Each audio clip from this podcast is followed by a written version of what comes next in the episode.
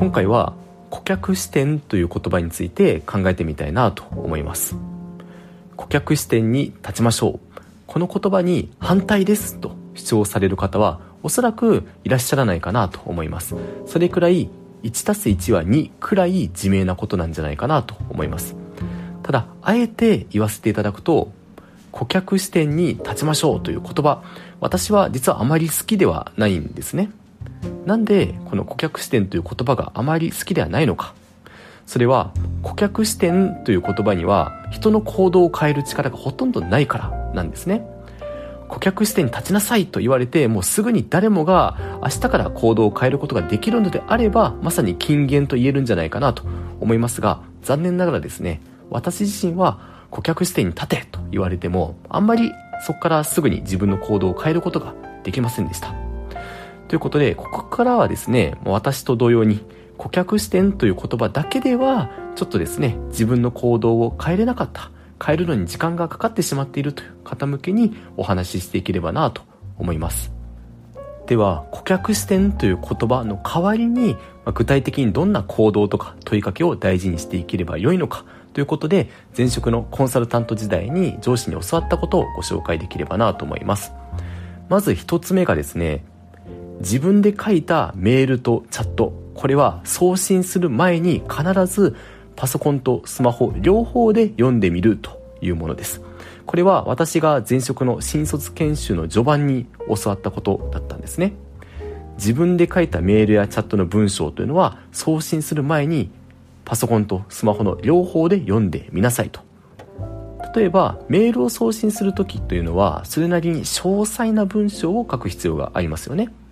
そうするとスマートフォンで打っていくよりもパソコンの方がスムーズに書けるかなと思います。しかし一方でですねメールを見る人が必ずしもパソコンを開いてメールを見ているとは限りません。電車の中で開いておられるかもしれませんしトイレの中かもしれません。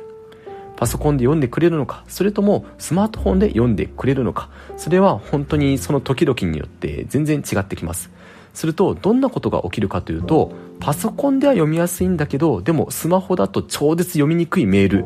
に仕上がってしまう可能性があるんですね。パソコンでは2行しか表示されてないんだけどでもスマートフォンで読むと実は10行近くに膨らんでしまっていると。これくらいパソコンとスマートフォンで見た時の見た目これ大きく違うんですね。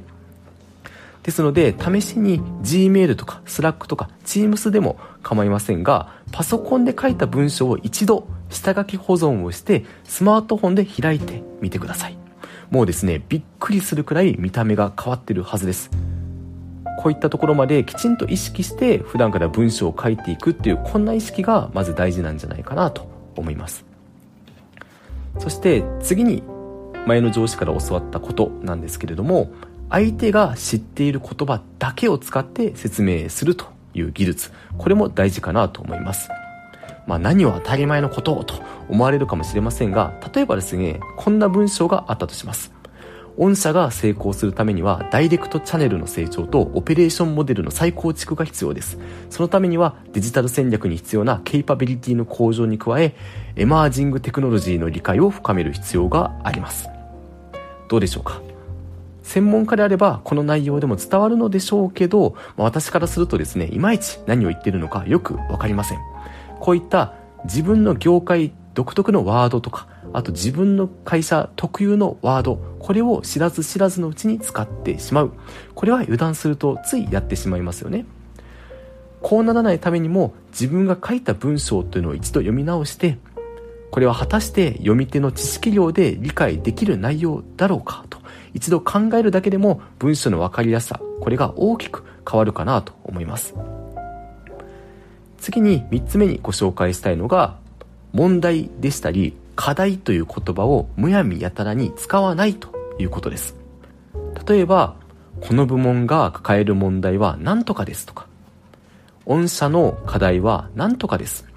こういった表現を使ってですね私自身結構ムスッとされてしまったことがあります。実はですねこの問題でしたり課題この2つのワードは慎重に使う必要があります。例えばこの部門が抱える問題は何とかですという言葉をその部門長が聞いたらどう思われるでしょうか。部門長からするとなんだか自分のことを否定された気分になるかもしれません。なのでこの部門が抱える問題は何とかですと表現するよりはこの部門の次に取り組んだ方がいいテーマは何とかだと思うんですよねと。こんな風に表現した方がより前向きな印象を相手に与えることができます。他にもご紹介したい行動 tips っていうのは山ほどあるんですけど今日はですねこの辺にしておきたいなと思います。ということで今回ですねなぜこんな個別具体的なアクションばかり紹介をさせていただいたのかと。まこれはですねなんだかんだこういった個別具体的な取り組みとかあとこだわりの積み重ねによってなんだかんだ冒頭に申し上げた顧客視点というものが育まれるからだと思うんですね。これも冒頭の繰り返しになりますけど顧客視点を持ちなさいと言われても、まあ、これだけだとぶっちゃけ何をすればいいのかってあまりイメージが湧かない方もいらっしゃるんじゃないかなと思います。しかし一方で例えば書いたメールを一度下書きにしてパソコンとスマートフォンの両方でチェックしましょうでしたり作成した資料が白黒印刷でも読めるのかこれもきちんと確認をしましょうでしたり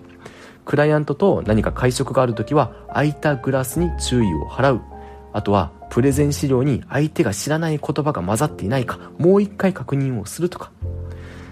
加えて問題とか課題みたいなもしかすると相手が聞いてムッとするような表現がないかというのを今一度確かめる。それも参加者の A さんと B さんと C さんそれぞれの視点でもう一回読み直してみる。こういった具体的な行動一つずつを積み重ねていくと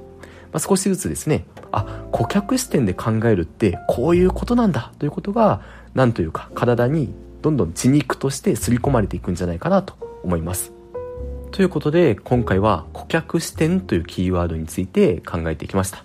何か一つでも皆さんの学びになることがお伝えできていたらとても嬉しいなと思います。今日はここまでにします。